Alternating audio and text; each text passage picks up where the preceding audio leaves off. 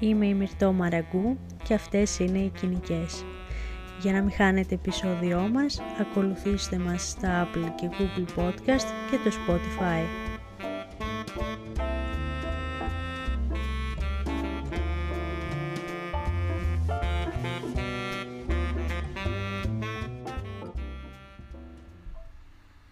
Σώμα. Γιατί το φοβόμαστε όλοι; Επειδή είναι δυνατό ικανό να προσαρμοστεί, να εξελιχθεί και να επιβιώσει; Επειδή είναι μια μηχανή που μπορεί να βλάψει αλλά και να δημιουργήσει; Γιατί αυτός ο μπαμπούλας μας καταδιώκει από την παιδική μας ηλικία; Γιατί συνεχίζει και τρομοκρατεί τον κόσμο; Εκπλήσωμαι με το γεγονός ότι το σώμα μου έχει τέτοια δύναμη να επηρεάσει τους άλλους. Είχες κι εσύ κάποια θεία ή γιαγιά που στο παρελθόν σε τάιζε μέχρι αηδίας λες και ήσουν πετσί και κόκαλο και μετά ψιθίζεις στους γονείς σου ότι το παιδί δεν προσέχει τη διατροφή του; Είχες κι εσύ κάποιον συμμαθητή ή συμμαθήτρια που σε κορόιδευε για τη σωματοδομή σου; Είχες κι εσύ κάποιο κράς το οποίο προτιμούσε π.χ.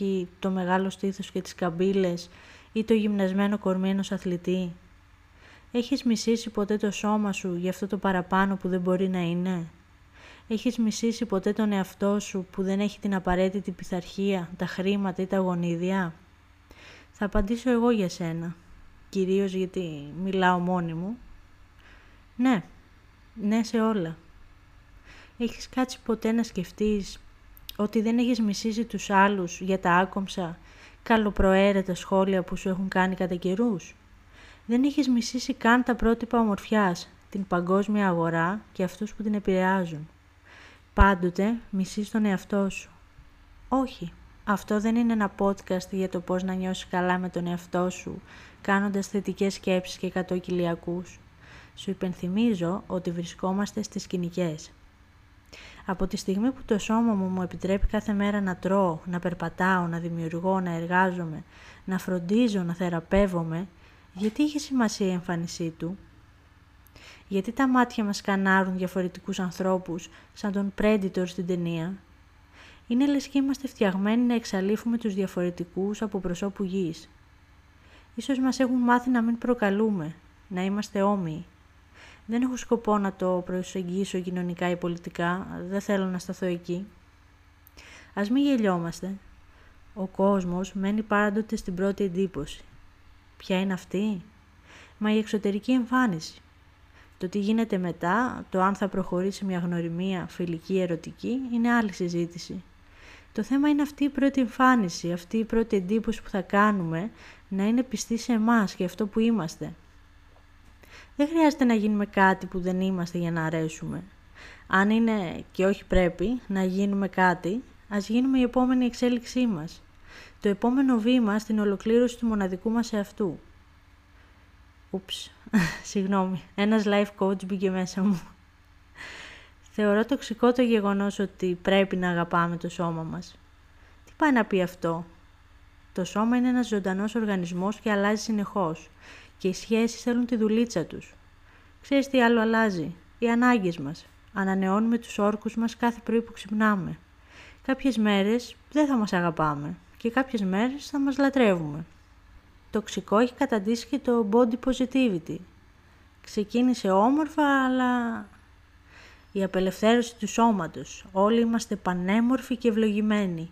Το σπυρί που φύτρωσε στο πηγούνι μου μια συνεφιασμένη Δευτέρα είναι τυχερό σημάδι από το σύμπαν. Τε και καλά να βρω τις ατέλειες του σώματός μου και να τις κάνω προτερήματα. Οι ραγάδες είναι ραγάδες και η κυταρίτιδα κυταρίτιδα. Ούτε κακό είναι, ούτε καλό είναι. Υπέροχα θα ήταν να μην έχω τίποτα από τα δύο, αλλά αυτά, τι να κάνουμε. Δεν είναι προτεραιότητά μου να τα εξαφανίσω. Μπορεί να γίνει αργότερα, μπορεί και ποτέ. Προσωπικά θέλω να σταματήσω αυτή τη μάστιγα αδυνάτησες πάχινες. Ναι, έχω πρόβλημα. Δεν θέλω να τα λέω, δεν θέλω να τα ακούω. Γενικά πιστεύω ότι δεν βοηθάει να επισημαίνουμε κάτι το οποίο δεν μπορούμε να αλλάξουμε μέσα σε πέντε λεπτά. Κάποιες φιλοφρονήσεις, ασχέτως με το φορτίο που κουβαλούν, θετικό ή αρνητικό, έχουν την τάση να δημιουργούν μια έξτρα πίεση. Δεν χρειαζόμαστε φίλτρα για την εικόνα μας, αλλά για αυτά που λέμε.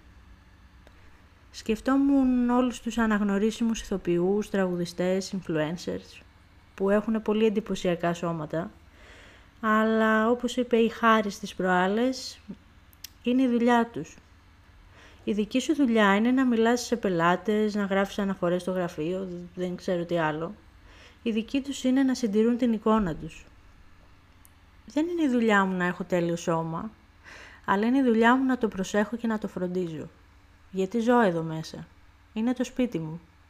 Κάποιες φορές θα το αγαπώ και κάποιες άλλες θα το μισώ. Υπάρχει πάντα η δυνατότητα για μια ανακαίνιση, αλλά όχι για μετακόμιση. Πόσο τρομακτικό θα ήταν αυτό. Το μόνο που μετράει after all είναι που νιώθεις εσύ ασφαλής και όχι που είσαι εσύ ο εαυτός σου. Ποτέ δεν θα μάθεις πώς είναι να νιώθεις 100% εαυτός σου, όπως δεν θα καταφέρεις να δεις εσένα με τα μάτια των άλλων. Όμως, ακόμα και αν δεν το νιώθεις τώρα, κάποτε θα νιώσεις ασφαλής μέσα στο σώμα σου και αυτό το σώμα θα γίνει καταφύγιο και για όλους όσους αγαπάς. Και σε ρωτάω, εσένα, ποια είναι η προτεραιότητά σου;